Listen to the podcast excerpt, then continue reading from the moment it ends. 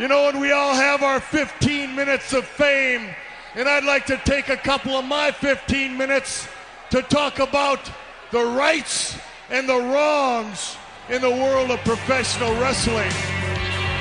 And it is for the WWE Championship. This match is for the ECW World Heavyweight Championship.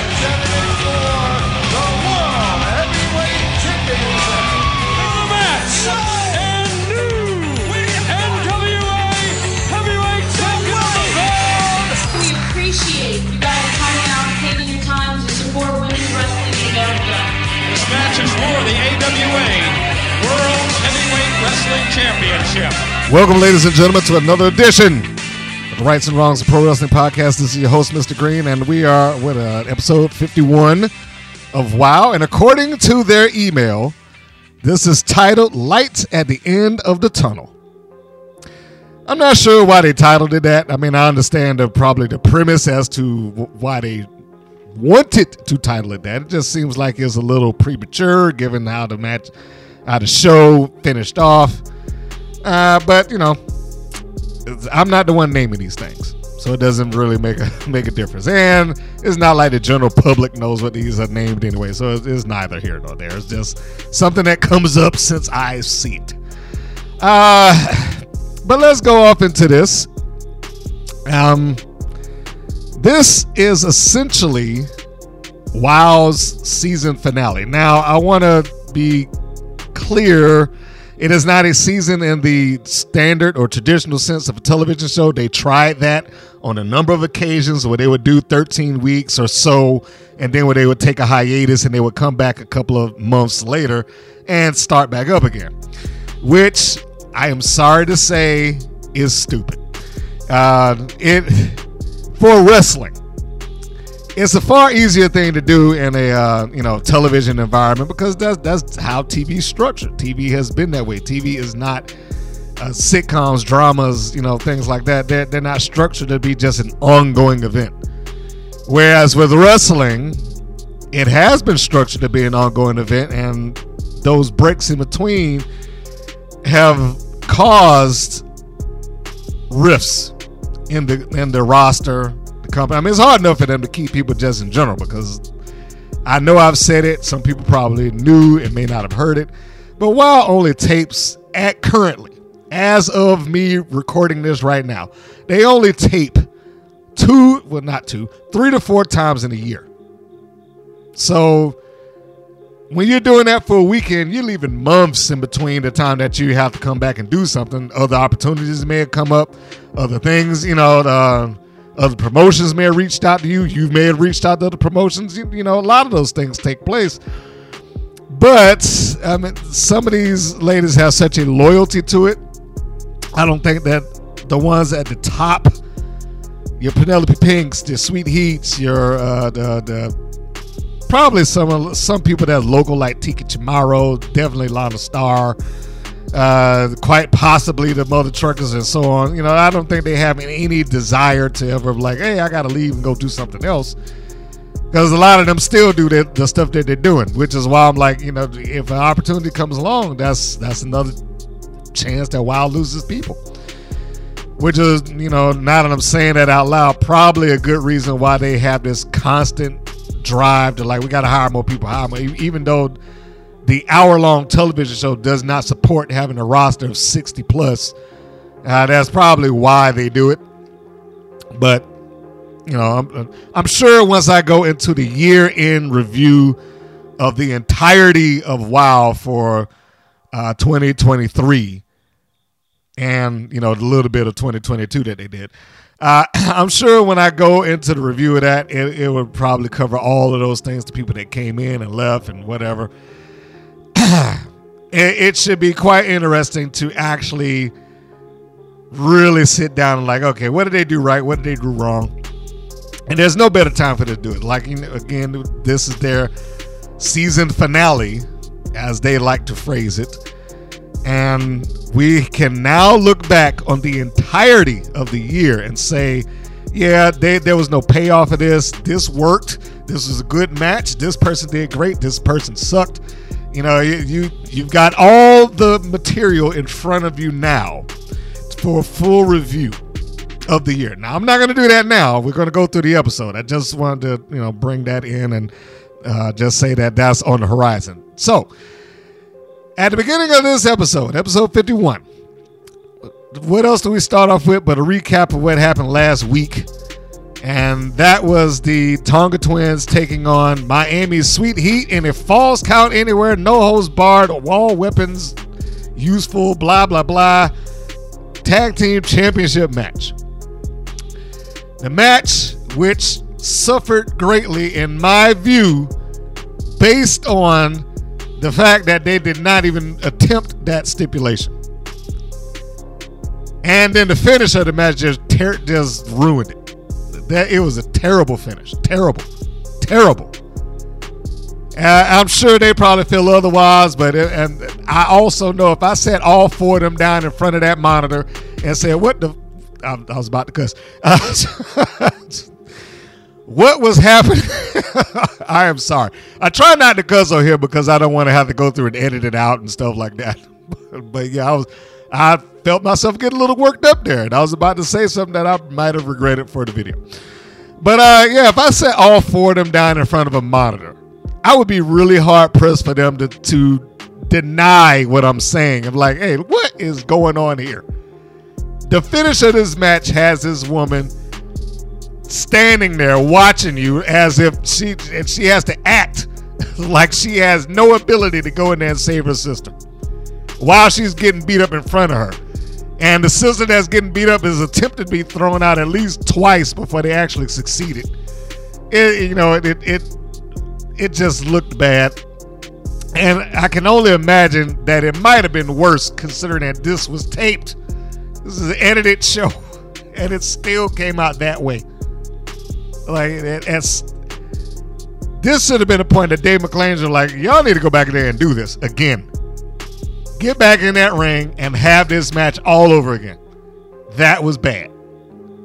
That's what he should have said. Now, I realize that what I'm talking about right now is episode 50 and not episode 51, but they brought it up in the uh, in the opening segment of the show, so I felt like it's worth bringing in. It's worth bringing in the point that the that when I really went back and looked at it again, I was like, the referee didn't even leave the ring for what was supposed to be a falls count anywhere match. He just stood there and watched them. They never left ring or the ring or ring side, so they didn't even attempt a falls count anywhere at any point. These are one of those things that like, yeah, the WoW just needs to stop promising things that they cannot deliver. They're not good at it. They are not good at it. Anything that goes beyond a normal match with the time frame of eight minutes or less for most of them, they can't deliver. I'm sorry, they can't. Gauntlet match, terrible. Falls count anywhere, terrible. They just, you know, when it when it goes off in the stipulations, they just can't. And I'm sure if I went back through all of these notes, because I got 51 weeks of them, I would find other stuff. Those are just two things that popped in my mind. Oh yeah, I'm sorry. The uh, qualifying matches didn't even use them. Stipulations and payoffs, just not good at it. Just not.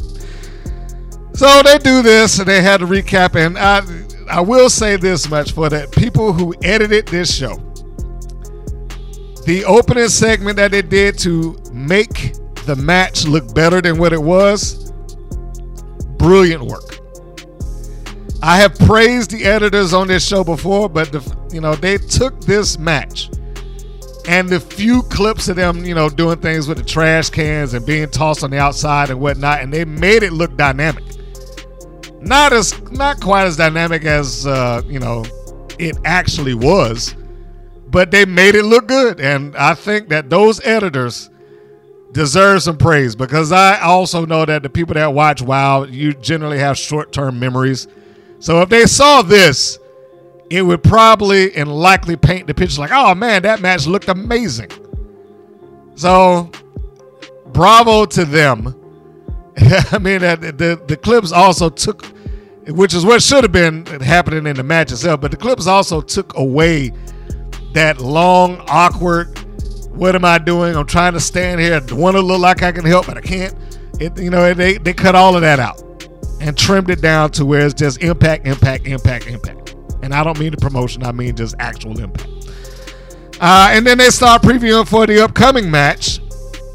This is probably one of the better recaps that they had because, you know, all of it is relevant. It goes from dealing with Miami's Sweet Heat towards uh, the next person in the Fabulous Four roster, that being Penelope Pink and the champion. And of course, that would be the main event uh, for this episode, while she defends the championship against Princess Aussie.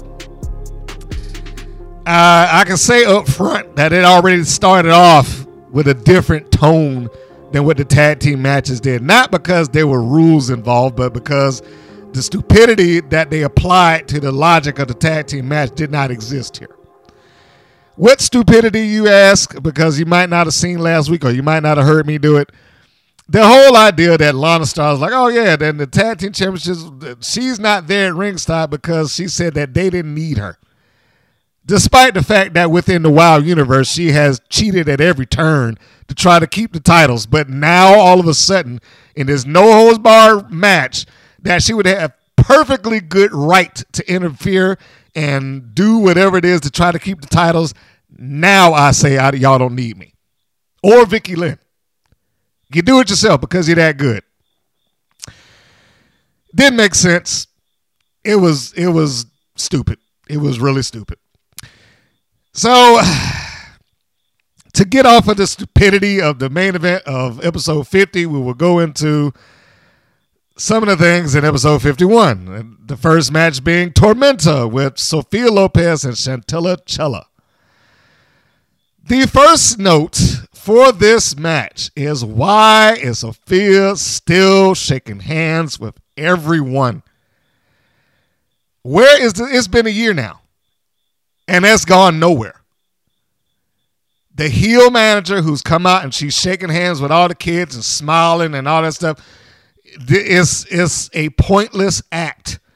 She's not building this to anything. It's not leading into any other story. It's just her shaking hands. Why is the WoW management allowing this to happen? That would be my first question. Because Sophia's probably, you know, eh, eh, I'm just guessing here. I do not know this. I haven't asked. But she's probably just going out there doing that because she likes to do it. And she likes being, you know, friendly toward the kids, at least until the bell rings. But you're on TV and you have a role to play. For all intents and purposes, there's a role for you to play. And your role is to heel. The heel should not be going out there trying to endear favor with the fans, particularly the kids, if there is not something that we're going to go to from this. And like I said, it's been a year now. This has not gone anywhere. It's it's just her shaking hands for the sake of shaking hands. So I mean, why? Why?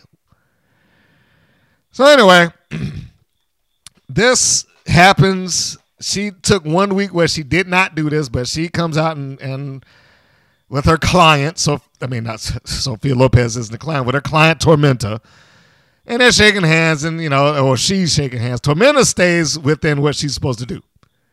Tormenta is a heel. She comes out as a heel. Good on her. She sticks to it. And I don't know who it is in the back that's listening or that Sophia would listen to, but somebody needs to tell her, you know what, let's let's chill out with the uh, the handshaking and whatnot. Although I don't, I just do not think Dave McClain would would ever bother to do that because his idea of wrestling is a little different than that, and uh, he whether he likes being the center of attention on that show, I, I get the feeling that he does like it to some degree or not. He draws attention to himself frequently. The lower third, he's the biggest face there even though AJ Mendez will probably be a bigger draw. He is generally speaking the lead commentator, even though Stephen Dickey technically is supposed to be. AJ Mendez barely says a word, which doesn't matter anymore because she's already announced that she's departing the company. Uh, no ill will, but she's departing the company. She's not renewing the contract. She did it for a year, and now she's gone. And of course, there's Dave McClain. Things like when Chantilly Chella, the opponent in this match, comes out and she tosses her robe. He has to grab it and start dancing around for, you know, whatever reasons. But, you know, that that again, that's just stuff that he likes to do. Not good or bad, but just stuff that he likes to do. It's it's, it's not my particular cup of tea to see him doing whatever it is that he's doing, wearing this robe. And, you know, I guess that's become a thing between him and Chantilly, but ah, ah David McClain. I certainly wish that he would tone back on some of these things. He, he, he looks ridiculous with that, but that's my opinion.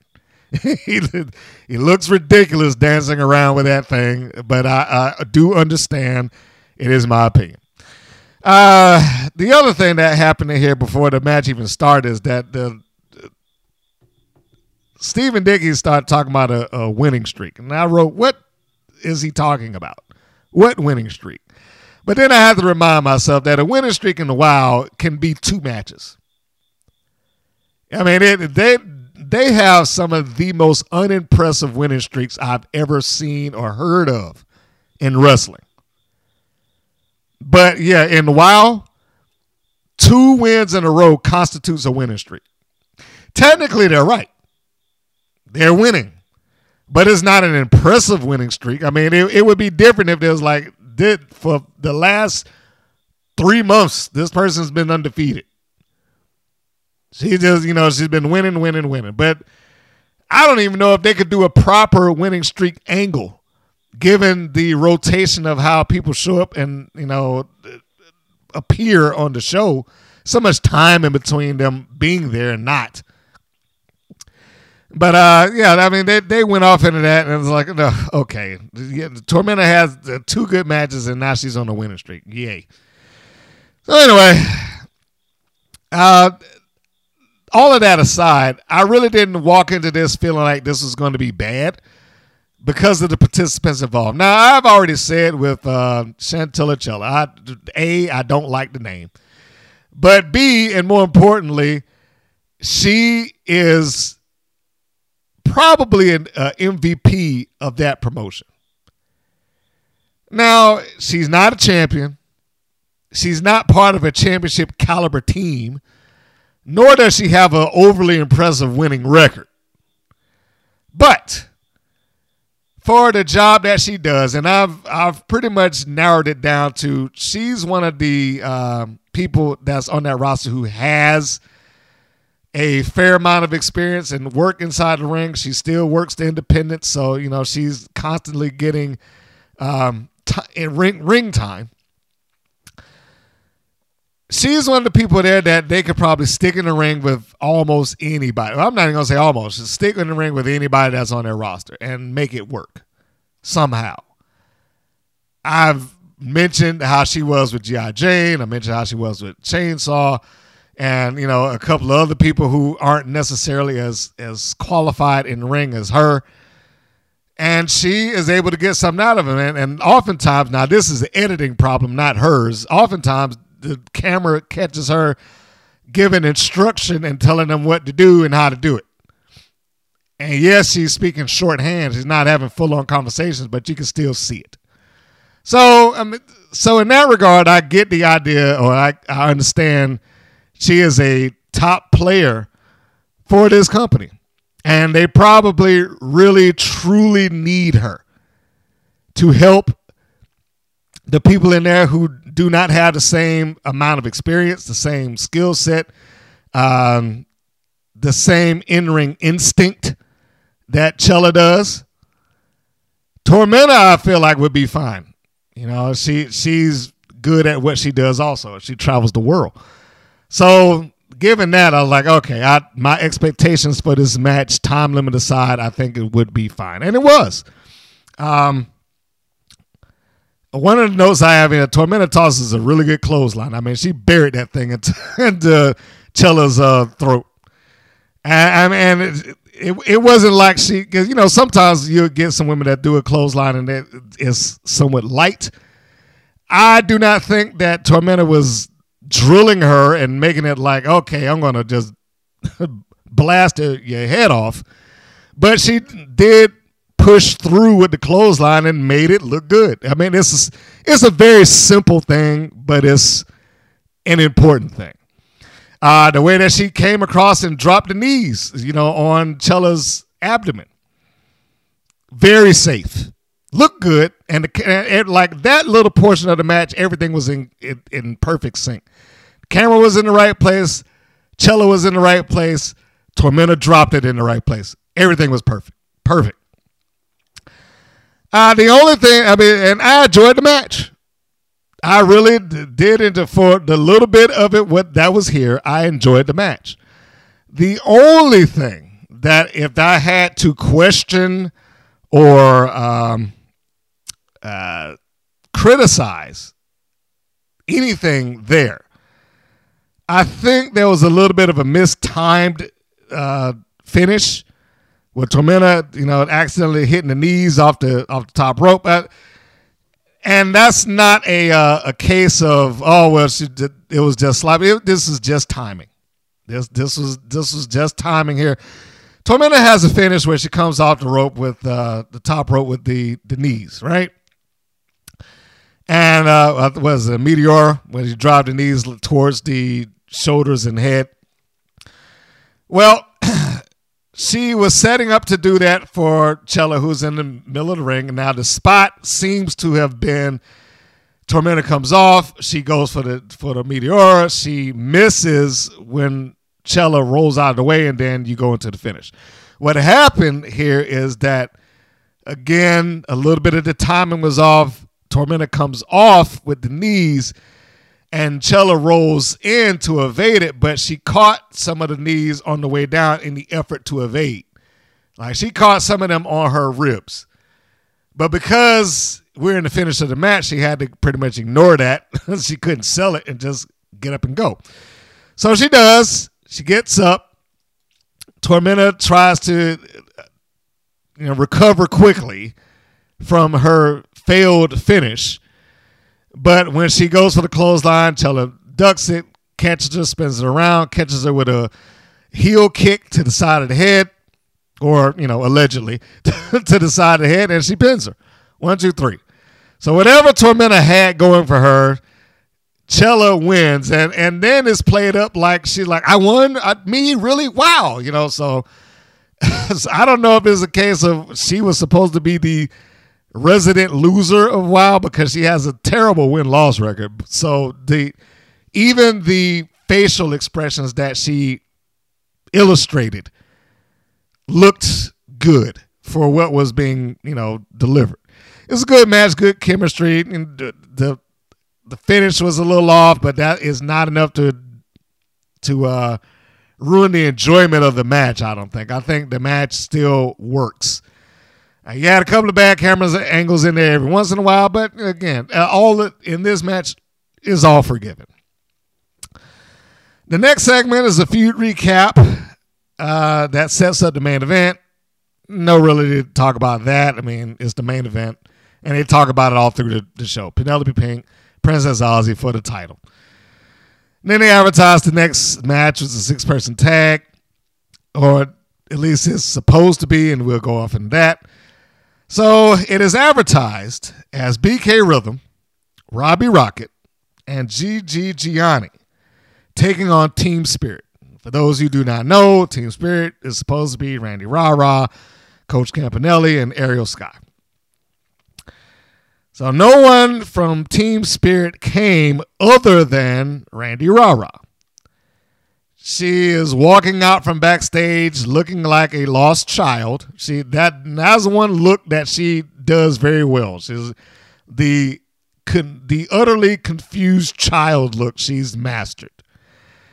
So she comes out and is like, I don't know where my my partners are. Because apparently cell phones don't exist in WoW. Or at least not for her. And so so she came to this match signed up. I mean, you know, and I try to think about this in the kayfabe way. She came to this match, signed up for a six person tag. And right up until bell time, her partners are not there. And that's fine. I guess, you know, they could have taken a different ride in or something like that, but I guess both of them couldn't be reached. AJ Mendez has tried to make it out to be like, well, you know, maybe Coach Campanelli's trying to teach her a lesson or something like that. I'm like, what lesson? Why? For what? What does she do that that would constitute having a lesson being taught? Other than you just want to be a, a jerk and like, I'll make her do it herself. But then that goes back to the same thing I said several weeks ago, probably at the beginning of this entire season. What are they doing with Coach Campanelli? Campanelli is very much like Sophia Lopez in that she somewhat portrays heel, even though she, you know, exists as a babyface. Lopez is the opposite of that. She somewhat portrays babyface, even though she exists as a heel. So I don't know where they're going with this, and it doesn't make any sense. Uh, because they didn't provide any sort of real solution or answer as to why. You know, this this is an old wrestling angle. This is not anything new. That you know, the guy that's there, my partner isn't here. He's going to be here. I promise. You know, and, and you find out that they had four flat tires or something like that. Um, but back in the days when we were, you know, seeing those angles, there weren't cell phones. So I think at the very least they should like, hey, did you call? yes, I did. No one answered or whatever the case. I don't know. I mean, just something to, to give it a little bit more plausibility. But anyway, uh, so Dave McClain basically changes the match on the spot. It's like, well, the match is signed and I can't not have the match, but I don't want you going in there in a handicap match either. So we'll change it to a one on one. Are you willing to do a one on one? She says yes. And then the heel team picks which one of the three is going to be uh, wrestling her. In this case, they chose Gigi Gianni. So all of that happens at the beginning of the match because Dave McClain interviews, and you know that is yet another job that Dave McClain has that no one else does. He's the lead interviewer too, and also he's the matchmaker. So he his job is never over. It's never over. He he always has something that he has to do and and put together and what have you. So uh, they have that, and like I said, we chose. They chose the uh, the heel uh, of choice, that being Gianni, and then she Rah-Rah goes in this by herself. Um. AJ keeps implying, well, she implied that Rah-Rah is being ghosted, which, you know, again, kind of ridiculous, but Uh, uh, maybe they'll go somewhere with that. Maybe they won't. Who knows? I, my my strong urge is that they they'll go somewhere with it that's unsatisfactory. That that that's what my instinct tells me, but we'll see. So Rah-Rah gets in the ring, and again, she she looks like a deer in the headlights. She's just like, I don't know what to do. You know, her her, her whole look is not of someone who is ready to compete in any sort of match. Is just without my partner, I have no chance. I'm I'm lost. I don't know what to do. I can't think for myself. That that's how it comes across. I'm sure that's not what she was trying to do, but like I said, she looks like a deer in headlights. Whereas across the ring, there's utter confidence, which of course they should have because they got the numbers on their side. And you know that Robbie Rocket and BK Rhythm both got to stay at ringside. So I don't know what the purpose of David McClain, like, oh, we're going to make this a one-on-one match to try to make this fair, when she also has two people standing in the in the corner of the opposite side, ready to interfere or do whatever at you know at a moment's notice. So there's a spot in the match where Rah-Rah ducks underneath Gianni, and she looks like she's trying to scoot out of the ring, but then BK Rhythm stops her from doing. It. She did, it, but she doesn't interfere. She doesn't interfere. She just basically like stands there. She she pops up way like not as if to say, "Nope, you're not leaving." like you know, where are you going? So, I, I I honestly I really other than the fact that they're being mean and yelling at her, nothing is being done wrong here. They didn't break any rules, uh, you know, as far as that's concerned. She she didn't do a thing. She didn't touch her. She just stood there and like, nope. And Rah-Rah, of course, didn't even, you know, didn't bother past that point. She's like, okay, then I guess I got to go back in. you know, it, it's almost like it turned it into an impromptu lumberjack match, I guess. I, mean, it, wasn't like she was tossed out and beat up and thrown in there. I'm just saying that the narrative is that she couldn't leave. There's a point in the match where Rah-Rah is uh, uh, looking towards the entrance, like, where are my partners? Where are my friends? You know, and I have to admit, this is a nice look where G- where Gianni comes up behind Rah-Rah as she has this, you know, a third deer in the headlight look like, where's everybody? Where's my friends at? Gianni comes up behind her and drapes her leg across her, her throat. And then both Robbie Rocket and BK Rhythm come and they are sitting at the side. Like, this is just funny. You know, to me, because it's funny within the context of the match. They aren't trying to be comedians here. They are the heels and they're doing heel shtick. They see not their personal opponent, but the opponent of their partner in there having a hard time, and they're just like, "Oh, look at you," you know, that that kind of thing. Now, this is the point where they do cheat because when Gianni gets off, she then goes directly towards the referee and begins distracting her while BK Rhythm and Robbie Rocket pull Rah-Rah's hair and drape her over, uh, continue to drape her over the second rope. It's great that she uh, is able to do that. And, and by that, I mean the entirety of that little sequence.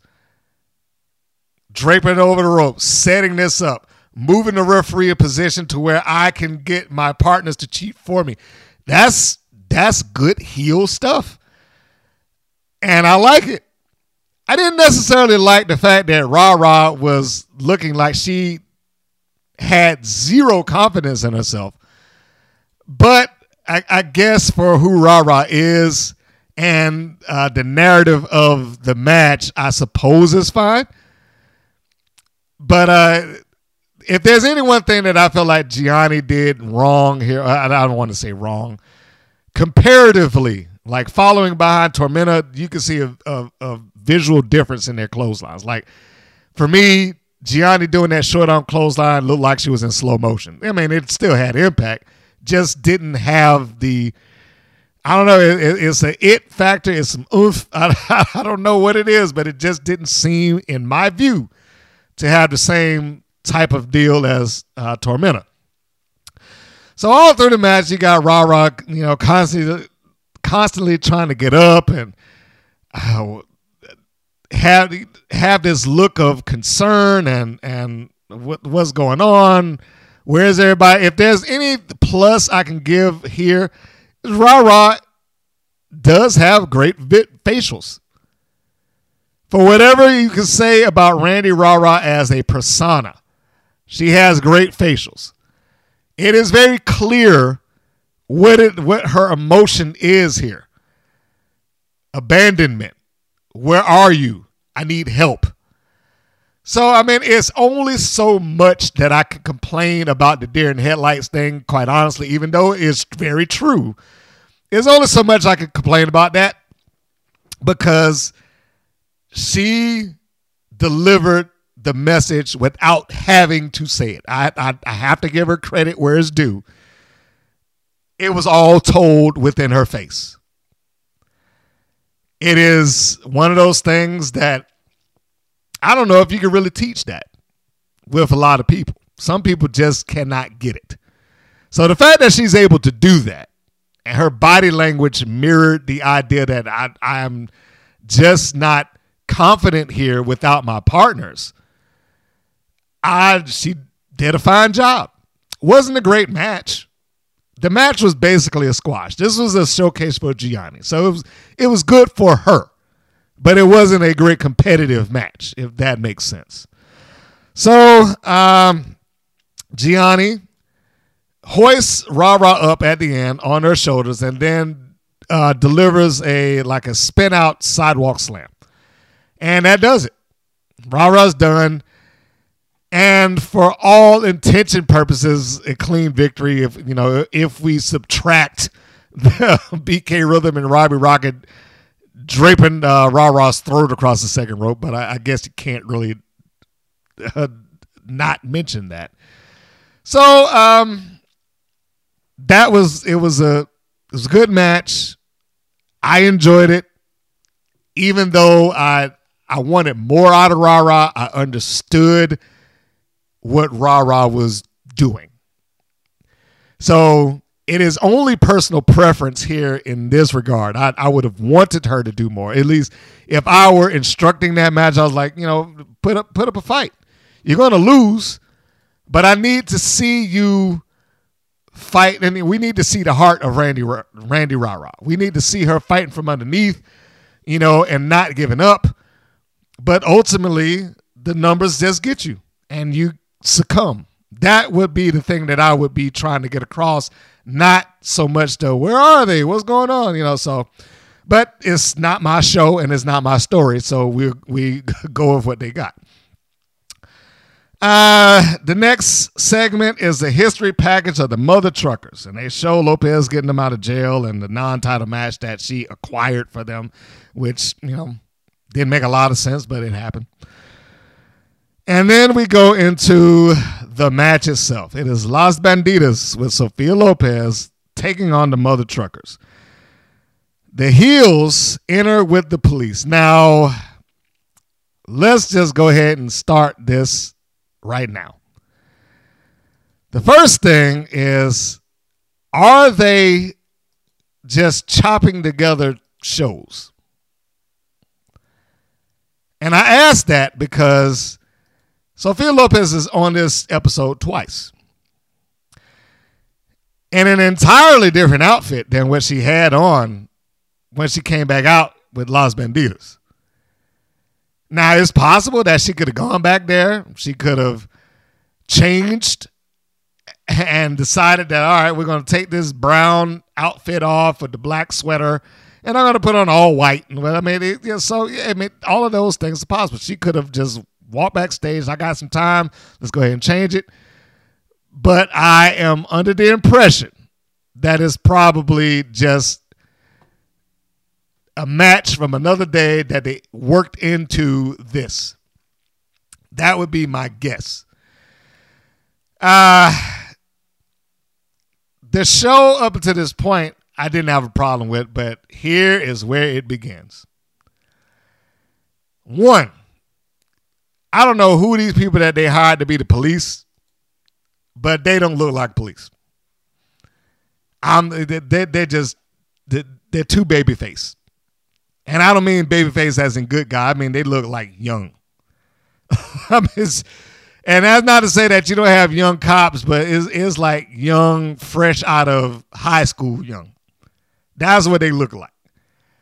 If I am going to do casting, and I and let's be honest, this is a TV show for them more so than it is a wrestling promotion. So if I am going to do casting, I'm not casting these two. I need to cast some people who look like cops. Look like two people that are not going to take any crap. And more so than that, why would you have cops come out the ringside to enforce this? And what is this? I'm sure somebody's asking. Well, this is Sophia Lopez coming out the ringside with a contract that apparently the mother trucker signed to enforce them laying down for who knows what reason, other than just to give them a win. I didn't like any of this. now, and I'm not talking about the match. I'm just talking about the the angle, the payoff, where this is going. I didn't like any of this because it is so badly done. None of it makes any sense. It's just ridiculous from start to finish. Who is supposed to be the babyface and who's supposed to be the heel here? And I'm not on on the surface of it. I know people are like, well, of course, Sophia Lopez is the heel. All right, so let's look at this entire angle from start to finish before we even go into the into the match. Let's look at this entire angle from start to finish, and you tell me who's the bad guys here. And nothing I'm saying is is stuff that didn't take place on camera. We're going everything that they did on camera, and whatever little uh, strings they could tie together with their commentary. All right. So we have to go all the way back to when the mother truckers are in the feud, where we'll call them Samantha Smart's army. Right. They win, but Samantha Smart somehow knows someone who drives it, you know, uh, has a CDL license and was able to just get in and take their truck and drive it. Not just drive it anywhere in the city. And, and mind you, if you had your car stolen and somebody took it in your city, trying to find that car just within a major metropolis is hard enough. She had this thing towed from Los Angeles to Tennessee. Okay? So Los Angeles to Tennessee. I don't know who she got to do that. They implied that it was G.I. Jane, and then they didn't imply that it was G.I. Jane like the following week. Uh, so you have that. The truck is gone. The mother truckers come outside. And rather than ask David McClain, hey, is there some cameras out here? Because, you know, they had a perfect camera shot when they uh, uh, uh, attacked the beast. They had mysterious camera footage then when uh, the the I was to say the Furies, but that's not their, their name.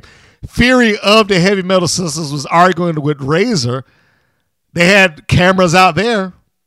They got cameras everywhere. So why didn't they have a camera for this? I mean, theoretically they did, but they didn't watch the show to see Samantha Smart standing directly in front of a camera telling everybody that I want his truck towed. Towed. So they do that. They go looking for their truck, and somehow they know exactly where it is. Exactly where it is in the United States. They get on a bus and they go from Los Angeles to Tennessee directly to where this truck is being kept, which is apparently in a uh, stockyard or a farm or something because it, it wasn't a junkyard. It had stables rather than like extra cars. And uh, here again, rather than call the cops and say, this person stole my truck, I need it back, we'll just go in there and kick this dude in the balls and take the keys from him because he said, well, I'll wrestle you for it, like the redneck that he is. Uh, like the pervert redneck that he is. Okay? So they kick him, take the keys out of his pocket because he happened to have the keys, get into the truck and drive away. Next thing we know, maybe a week later, they're arrested.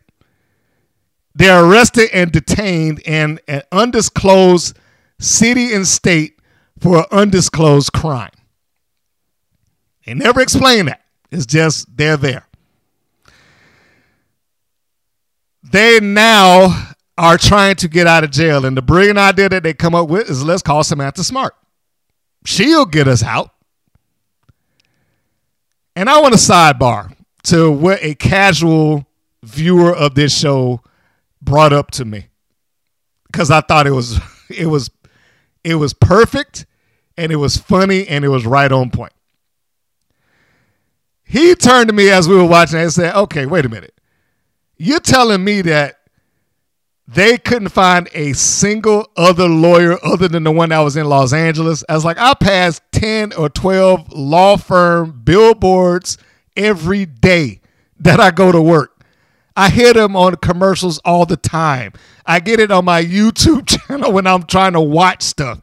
Like lawyer commercials are everywhere, and you're telling me that this is the only person that they that they can find, or that they, that they thought to even ask. Which I was like, well, you know what? You're right. They couldn't find another lawyer within the entire state or city of where they were. So rather than to do that, let's call somebody a couple thousand miles away and have them fly in us, or at least a couple of hundred. So Sophia Lopez flies out to wherever they are, sits down and says, Okay, I'll get you out of jail, but you'll owe me one. These are the terms that the mother truckers agreed to. okay, they agreed to this. And in a real world environment, let's say let's see what Sophia Lopez would have likely had to do. Because there's no trial here. We don't know what the crime is, so we're going to assume that they're being held for theft of a vehicle that they already own. We're going to assume that. We don't know. They could have robbed a bank for all we know. Because the WoW not going to bring it up because they got to bring them. They got to be baby faces here apparently, so they're not going to mention what the crime is. But Sophia Lopez, on her own dime, flies from Los Angeles to wherever they are, talks to them in jail, apparently pulls strings to get them out, which is probably very likely a bail's bond, which costs money. Goes back to Los Angeles with a signed agreement slash contract between the two of them, or the three of them they are able now to wrestle and win against Samantha Smart's army. They get a non title match gifted to them by Sophia Lopez by the word of the commentators. Sophia Lopez got them this match. I don't know why, but Sophia Lopez got them that match. And they win. They beat the tag team champions, the then tag team champions which by all accounts should make them the number one contenders, right? So now we move up to this, because those are the major points of that story. Now we move up to this. Los Bandidos is out there with Lopez and the mother truckers and you know with the police.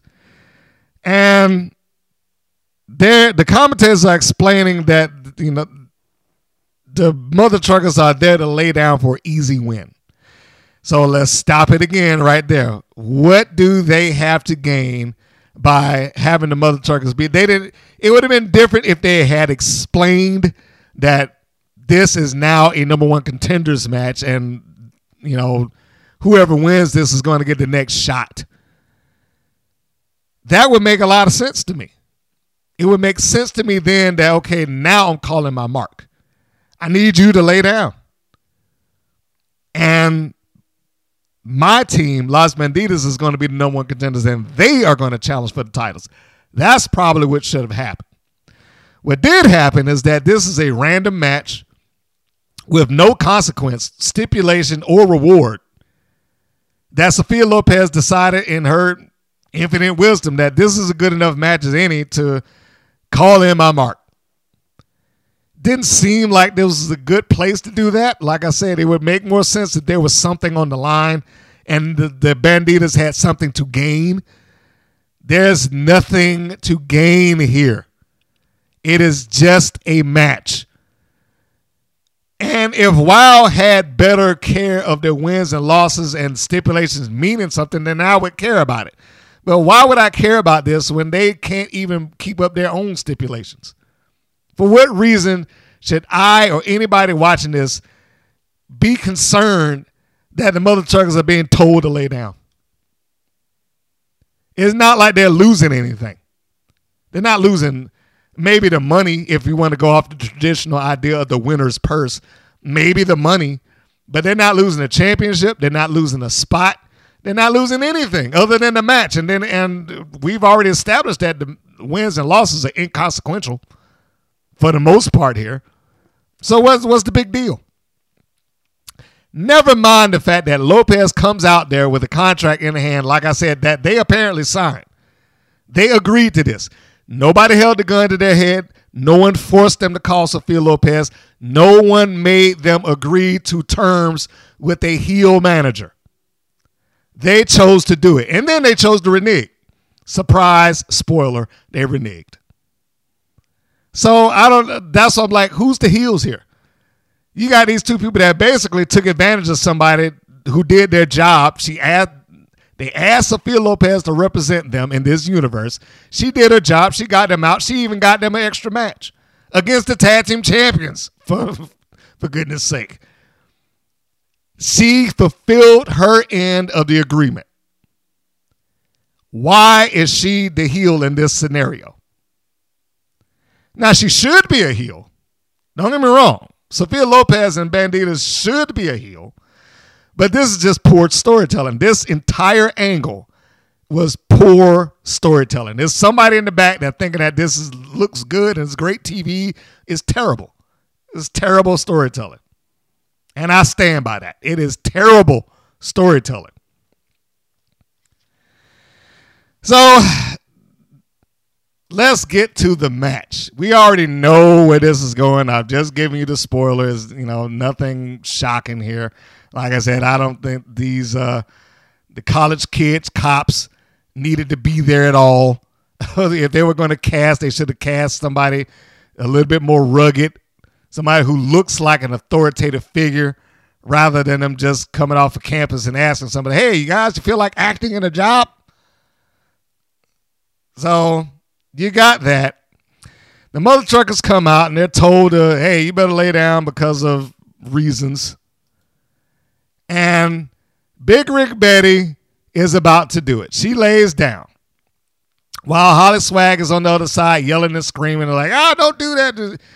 So Betty lays down. Rivera gets on top and Holly Swag comes in and kicks her off. And now she's yelling at her mother. Holly Swag's yelling, We don't lay down for nobody, and all that other stuff. So, and this is another thing. That, getting back to me saying that I think they just patchwork this episode together. The commentators are referring to Sweet Heat as the tag team champions, although they had just lost the titles the previous week. So something is out of sequence here. And there was no quality control to this. It slipped by somebody. I wouldn't get on them for quality control if it only happened once or twice, but this is like an ongoing thing with Val, where something is taped and then they'll go into the can and then it's included in an episode where it probably shouldn't be, and then they just move on like, well, well, whatever. And why do they do that? Because no one calls them out on it. The WoW fans do not care. They just like the matches and they just move on with the matches and it doesn't make any difference to them whether this is sensible or not. It is just, you know, as far as they're concerned, it's just a match. And I will also say, because I know I asked, you know, if you got any statements or something like that, uh, leave it in the comment section below, right? Well, I did get a comment that I, I want to read because I thought that his statement was is probably as uh, poignant a statement as as anything that I've read as it relates to WoW and you know all that all that stuff, right? So, uh I had made the statement that WoW is for kids. That that was one of mine. I was like, you know, WoW is for kids. They they don't bother to try to explain stuff or get things right or get it in order or this or that or whatever the case may be. WoW is just for kids. And although I was not disagreed with, there was a uh, uh, a comment that was placed that kind of reinforced it. Uh, and let me pull that. Let me pull that comment up. Let me let me go here and and find that. So if you're looking for it, uh, and I hope I'm saying uh, your username right. I apologize if I'm not. J Rock Freak. He put a comment responding to that on uh, the episode 48, the last stand review. And he said, "WoW, at times reminds me of the show that WWE had for kids Saturday Morning Slam. Because it seems like they just target people or kids who aren't looking for depth from their wrestling. They just like seeing wrestling. And I was like, you know what? That is actually the, the best description of it I have read. That is absolutely true. I, I I don't disagree with that in the slightest. It is it is absolutely that. It's the wrestling show for kids and people who don't want depth in it. It's just we want to see a match. So if you fall into that category, then the idea that this is a patchwork show or it doesn't have uh, necessarily full logical blocks or stuff like that, the idea that it does those things probably doesn't bother you at all. But that's what it comes off as. But it's also the reason why this show, if you are looking for those things, are like this goes into the toilet sometimes. And this match is one of them. It's a match that goes into the toilet. It's not anything against the participants of the match. If you're just going off of the match in and of itself, it's fine. Because they all work well together, quite honestly. Most times, Holly Swag is looked at as, you know, kind of super tiny and outsized by most other people. But in this case, she's fine because she's not vastly smaller than Rivera or Sanchez. But there's a point in the match where you know the the truckers come out and they're trying to get a hold of Rivera, and Lopez gets in the way, and she's holding the the papers in in front of in front of her, like, "Uh, "No, you signed the contract. You signed the contract," as she should. Now, I I I do think I have to add in one other little detail here. This is something that the WWE does, and I I don't want to say I never really thought about it, but um, they make it very when you have when they have a contract on TV, they put stuff in like big bold lettering and dark, and they put the logo of their promotion or the brand on top of it. I used to be like, why the hell are they doing this for? We know what show we're watching. But when I see it here on the WoW, it's like, okay, now it makes absolute sense. Because on TV, it just looks like a blank piece of paper. When it's not, when the type is not darkened out and there's no logo on it and stuff like that, it just comes off like a blank piece of paper. It is a super small detail, but it's an important detail. And, and like I say, it now makes sense. One of the things that Lopez did well in here and, and her manager stick, I'm not going to go into her shaking hands with the kids and all that because I hate when she does it, but she was constantly in the in the match yelling at them like, "Hey, you got a contract. You're supposed to lay down." And she carries on and on and on about that. And it, and, it makes sense to me that she would and she could. It's like, why are you guys not doing this? I told you, you lay lay down. Now there is type on the paper. It's just you know you you got to get like a really really good close up in order to see it. Um, and it, like they got signatures on there. I I think they should have had a stronger shot to establish that, or at least have Lopez come out and say it and beforehand, like get out there, show the contract, cut the promo. But as it was, it's another case of the commentators have to fill in the blanks. Why do the commentators have to fill in the blanks for everything? Can't these people do a promo? I mean, that's what you hire them for. And yes, there's a promo at the end of this, but it would help to at least establish what is this for and what are they fighting about and what are these papers if Lopez actually got up there and said it. But they didn't, and they had to rely on the commentators again. So, you know, what are you going to do? He does move on. Anyway, uh, the commentators try to make the truckers sympathetic baby faces here. I I have a really hard time buying them as baby faces in this scenario because just how poorly this is done. And in theory, they should be, but I I'm an adult and I can read between the lines. Like you know, hey, you signed this, but you knew what you were doing. So why are you now turning around and and uh like ah we're not gonna do that? And then here's the most important part. So the the truckers win. Holly Swag hits um, uh, hits who is that Rivera with the hitch and ditch, which is supposed to be her finish. She gets the, the pin, one, two, three, and you know, Lopez is constantly like, ah, you know, I got the contract. You're supposed to lose. You're supposed to lose. But that didn't happen. Hitch and ditch, one, two, three. And it wasn't on Rivera, it was on uh uh I mean no, it was on Rivera. I thought I was thinking Sanchez, but it was on Rivera. So they get that, and as soon as the bell rings, here comes the kid cops, and they come out from the back, and they're like, "All right, hey, you're going to jail." They don't say that, but that's pretty much where it's going.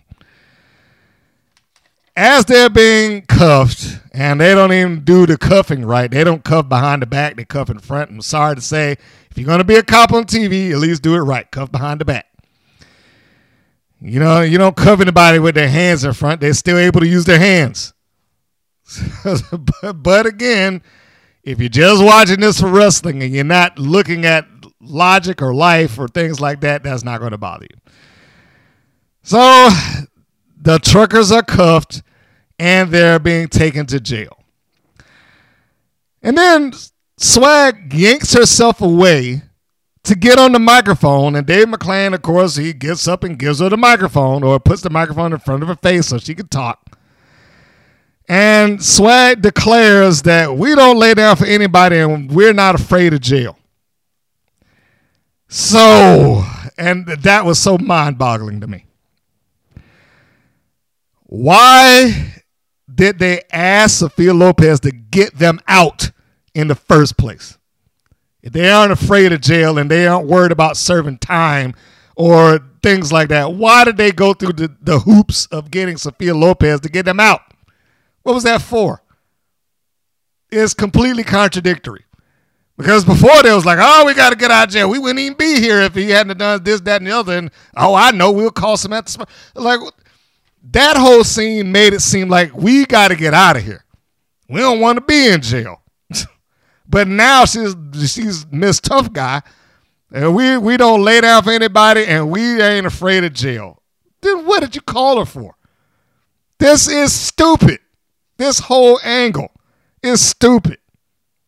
Matches might be fine. The angle is dumb. It's poorly told. And it doesn't make you care about the truckers at all. If this was all laid out in a row, forget, you know, I know this took place over the course of weeks, if not months. But if if this were just taken clip for clip of everything played in full, angle stretched out from start to finish, it wouldn't make any sense. If you're going to be honest with the angle and ask, okay, well, why is this happening? What is this for? And why are they trying to get out there? And why did they call her? And why did they take this truck? And who did this? If those things were actually asked, like this is an absurd angle. And it's not like it couldn't have been good. All it would have taken is a couple of turns or tweaks here and there. One of them being if Lopez had gotten out here ahead of time, stood on a, in front of the camera, got on the microphone, and explained, "You two owe me. I got you out of jail. You are going to lay down for my team right now. This is the payback. This is, you know, you you I got the contract in my hand, and if you don't, I am going to call the cops and have them come over here and have you rearrested, and I'm going to press charges to the fullest extent of the law. Right? Or the fullest extent of what I am able to do. So that would have changed a lot right there. Now, I don't know what kind of stipulations she would have in a contract that would, uh, that would make the police come out there for, but she has a contract. It's like, hey, no, this is enforceable by law, and I want them arrested. And that's what she she they should have had something like that. Her getting back on that microphone, the police not wanting to do it. If you're trying to make them sympathetic baby faces, and like, hey, no, I know this is a wrestling match. I know you got other things to do, but this is a contract. I'm a taxpayer. I'm an attorney. Take them to jail, and I'll deal with them later. Let Lopez be as big of a, uh, not gonna say it, but big as a jerk. Trying to find a nicer, nice way to put that, as she could possibly be. And then, you know, and make the people feel for the tr- mother truckers just because of the absurd stipulations she putting in. But in, in this scenario, it's like, how is what she's asking for absurd? It might go against the truckers morally, but how is this absurd? You're not losing anything. There's no title on the line. There's no position on the line. And that's another thing. This should have opened up with The Mother Truckers beat the the uh, tag team champions some time ago. Las Bandidas has won their last three matches and they're demanding a title shot. This is for the number one contendership or something. You know, just something to put some weight on the match. There's nothing here. It's just a match. And it's a completely skippable angle. You want to see the match, that's fine, but it is a completely skippable angle. And they, whoever's in the back, whoever came up with this, you need to do better. Let's just go ahead and make that. You need to do better. Next segment Aussie, the video package of her journey, building Aussie up as a top contender. I both love and hate this match. oh no, I don't hate it. I just I just didn't particularly I don't know if I care for the finish so much. And and it's not that it, it wasn't a bad finish. It wasn't a bad finish. I just, you know, there there's times when WoW will go out of their way to build stuff up and it and it just doesn't seem like it has a payoff to it. This is one of those times. It just didn't feel like it had a payoff to it. Now, uh, Penelope Pink, Marina Tucker put up a post on Instagram about this match. And uh, I responded because I'm usually tagged in those, or, or the WPN, I should say, not me personally, but the WPN is usually tagged in those posts. And I responded for the WPN saying that this is probably the best title match that WoW has ever had. And I stand by that also. As much as I will call out the bad or the ridiculous, I will call out the good. I think that this is the singular best title match that WoW has had. From two people who could carry the match. I say that because their previous champion, and I say this with all due respect to the Beast, I do not think that she has the capability to carry a match on her own for six minutes or better. Her matches are basically, you know, they're they're a Goldberg match. Get in there, do some power moves, squash them, be done. And her matches might be three or four minutes, maybe. She hasn't had to have a good match. She hasn't had to have one that went eight minutes, nine minutes, ten minutes. Probably hasn't had to call a match either. Maybe she did. I sincerely doubt it, but you know, maybe she did. I'll give the benefit of the doubt. But in terms of in ring work, Penelope Pink is a far superior wrestler than the Beast. Not only can she get in there and have a match, but she can also get in there and be vulnerable and not lose anything out of her vulnerability. She can take a beating, she can cheat, she can out wrestle, she can, you know, she could do the things that she as a heel champion should and could do. The Beast, because of her overall persona, can't do that. They've established her as some wrecking machine and being able to just demolish everybody on the WoW roster.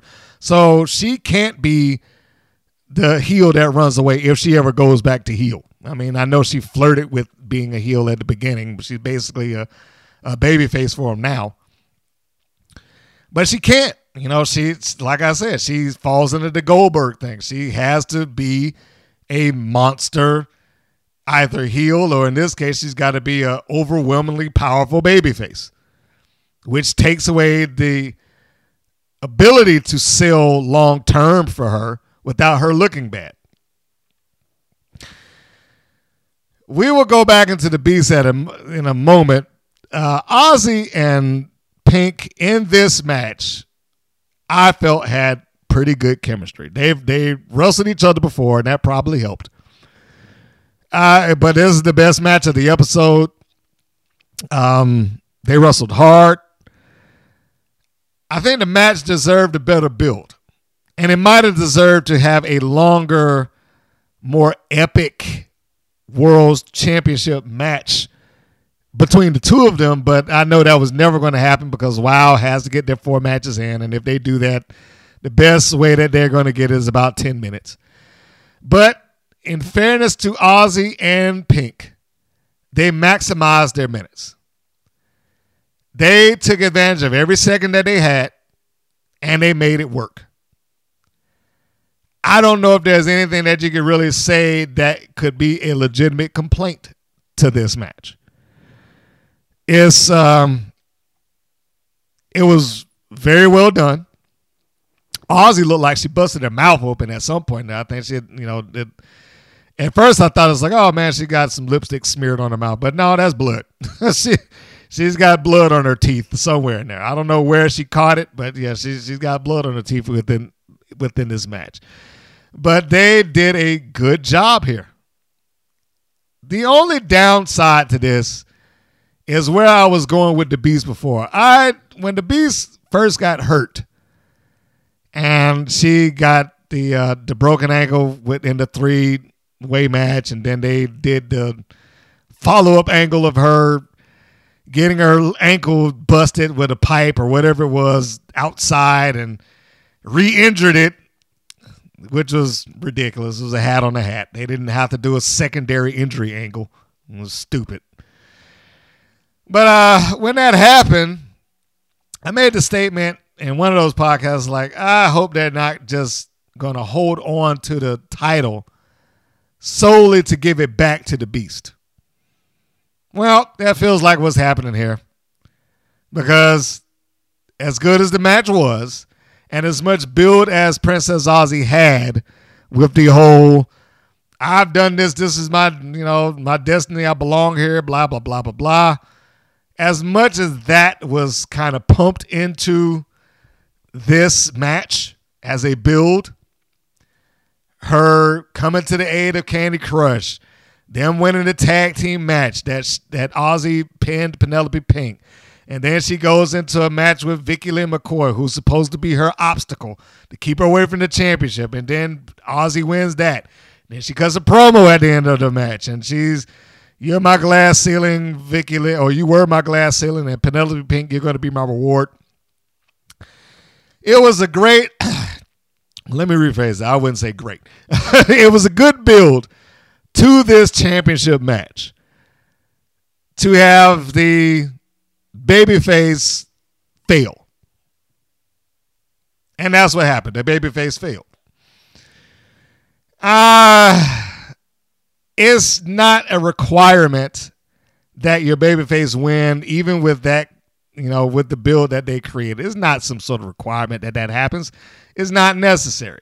It just felt like it should have been, or something along those lines, or or at least, at the very least, a controversial finish.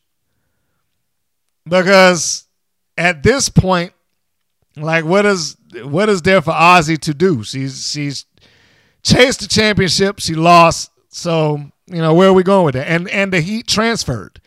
It transferred right off of Aussie, right into the beast.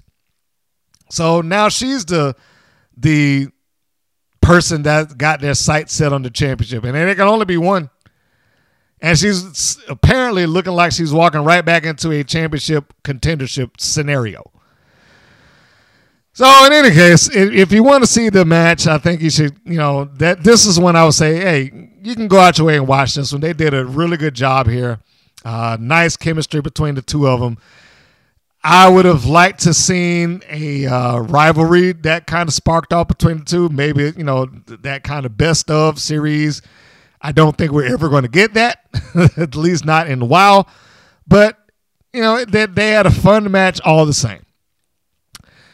Uh, Lana Star also did well in this, where she is clutching the belt like desperately, holding on to it as if like, oh my god, no, you can't lose. I can't, I can't lose this belt. Also, although as I'm thinking about it, I don't even know if this match took place before the tag team titles lost or not. So I can, so I can't say that she's trying to hold on to it in lieu of having lost the title, the tag titles already. We don't know. We have no idea where this match took place in that. One of the things that also happened in this match is that the commentators pretty much foreshadowed the use of the belt. I I mean I understand that they they can't not bring it up because Lana Star went over there and grabbed the belt like and they're like, "What are you doing with the belt? Where's the belt?" Uh this probably would have been a better sequence if the belt had just stayed in Penelope Pink's corner opposed to Lana Star picking it up and grabbing it. Or it might, you know, I, I, I shouldn't even say um, picking up and grabbing it off of that, but because as long as it's in front of the commentators, then yeah, I mean, I, I can get it. I, I understand that it's like, hey, what are you doing? But it did work as a bit of a foreshadowing. It it would have worked better for me if Lana had just held on to the title just from start to finish, opposed to going over there to get it, them calling the fact that she got it, and then the belt being used. Predictable doesn't mean bad, however. So I didn't have a problem with Lana Star getting the belt. I would have preferred it not being foreshadowed to me, but I didn't necessarily have a problem with that either. And nor did I have a problem with Penelope Pink using the belt as a means to win. She is a heel, and that's what heels do. The only downside to that is is how the, the shot came off. Now, I, I want to talk about the end sequence here because I thought it was a really nice sequence. So Penelope Pink goes for her like knee lift. She Aussie is down and she is preparing for impact, let's say. Pink comes off of the rope. She's charging in. She's trying to get the uh, knee. She misses. Aussie rolls her through, almost into a, a pinfall position, but she, like I said, it rolls her through, pushes her up, gets up to her feet, and meets her there and catches her with a, just a nice cutter. Have to give her. Not only did she perform the cutter well, but Pink took it well. She dropped up into that thing and bam, just just caught her. But she also did the great heel thing in that she took the impact of the cutter and rolled herself right out of that ring. it was it was a, it was a great heel moment. She rolled herself right out of the ring to evade pinfall. So now you got Princess Aussie and they're like, oh my gosh, and, and you know, of course, you got to be in the ring to win. And Aussie's looking around like, what? I can't. Come on, Rev. You know, and then Lana Star gets up on the other side by the hard camera and she starts talking to the referee. She starts yelling and distracting the referee. This is where Princess Aussie gets the, uh, you know, the, the stupidity bug and starts to draw her attention towards Lana Star. She's over there looking at Lana. Lana's looking at her It's like, hey, hey, you need to start uh, doing whatever. She's yelling at referee, yelling at Princess Aussie. You know, Lana almost looks like she's in tears. you know, yelling at her. Aussie gets, I'm not Aussie, the Pink gets the belt while the referee's back is turned. Soon as she turns around, she gets clocked. Now, good that they changed it to another camera angle because that belt shot did not look heavy or hard or even close to like it was impactful. But they flipped the camera shot just at the right time to cover that as best they could. Referee, of course, being blind, didn't see it, you know, but that's the hallmark of all idiot referees. they don't see anything. Turns around just in time to see Aussie laid out on the on the mat. One, two, three, she's done. Aussie's beat, and she's out of there. And this was, and even this, the beast returning at the end, even that was well done. And I know that I don't give a lot of credibility or credit to them on you know certain things. You know, I you, you just heard me massacre the the mother trucker angle because that's just ridiculous. But here, uh, it worked. The match finishes. The beast slides in from nowhere, nowhere being being the uh, backstage. So she comes out and as Pink and Star are holding up the belt, I mean, you know, clearly they're they're waiting for the Beast because they blow kisses at the camera, and you know, I guess David McLane. Bees comes in behind them. For some they, they I guess they sense her presence and they turn around into a double spear. The Beast spears them both down. And if there's one thing you can say about the Beast, now I can't say that she's a great wrestler, but one thing I can say about her is that she has an imposing physique and she also has a lot of intensity in her look. She has a very intense look when she does whatever it is that she's doing. So in that regard, I could, you know, I could see why Dave McClain is kind of hitching his wagons to her and, and putting it on like the Beast. Yeah, which is also a recycled name from wrestling days gone by. In women's wrestling, that is. She picks Penelope Pink up. She takes her down in a beast bomb. And then she goes over to the belt. And she picks it up. And she is looking at it longingly. And then she holds it up over her head. You know, and I guess as if to silently say that I am coming back for this. Uh, I don't have any problem with this. I I think that this is probably the best way that they could have ended this match and not have people feel bad about uh, uh, Princess Aussie losing. Even though you know they, they built up Aussie, yeah, it, it's it's like I said, it's a good way to take the uh, the steam off of Penelope Pink winning is a good way to get the people to forget that Princess Aussie, the babyface, just lost by bringing in the Beast, who's their returning star, I guess, and carrying it on from there. Now we have to see where they're going with this. Where where is this going to go? What is what is this going to do? They they have the Beast back. It is very likely going to be exactly what I said. They held on to the championship long enough to get the Beast into it. But where is this really going to go? Is she going to just go after the championship? I would think that at this point, and not to throw salt in the wound or rain on the parade or any other, you know, little idioms that you would like to say. But I would think that the person that she would go after would be the person that broke her leg. Wouldn't she be looking to find out who took months of her career off? She's been gone for like 10 months, almost a full year. So I would, you know, I would believe that that would be part of the mission statement for the Beast, one way or the other. We know she's going to go after the championship eventually, if not immediately, which seems like to be the case. But I would think that she would want to know, like, who who is it in on this show, on this roster, who attacked me and broke my ankle? I think that would be the bigger story, the bigger angle, and the bigger payoff. Provided that they can get someone there who can really carry the idea of, yeah, I did it. And no, you're not getting a match with me because, you know, you're not on my level or whatever the case may be. Evade them, avoid, run. Make her work to get that that match against the person who took months, almost a full year off of her career. But I don't think that's going to happen. So that was the episode. That was Wow.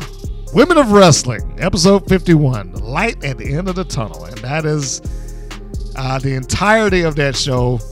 It is a C. It is an average show. It's a C plus, but it's an average show. The main event match was not enough to offset the ridiculousness of the angle of the mother truckers. The ballot of the mother truckers drags this show down, in my view. And I only say in my view, because I'm sure there's people out there like, this is a great episode. What are you talking about? So, so yeah, I will leave it at that. In my view, it drags it down. Doesn't make it a terrible episode, but it does bring it down some just on we got to follow this not so good angle with this good main event.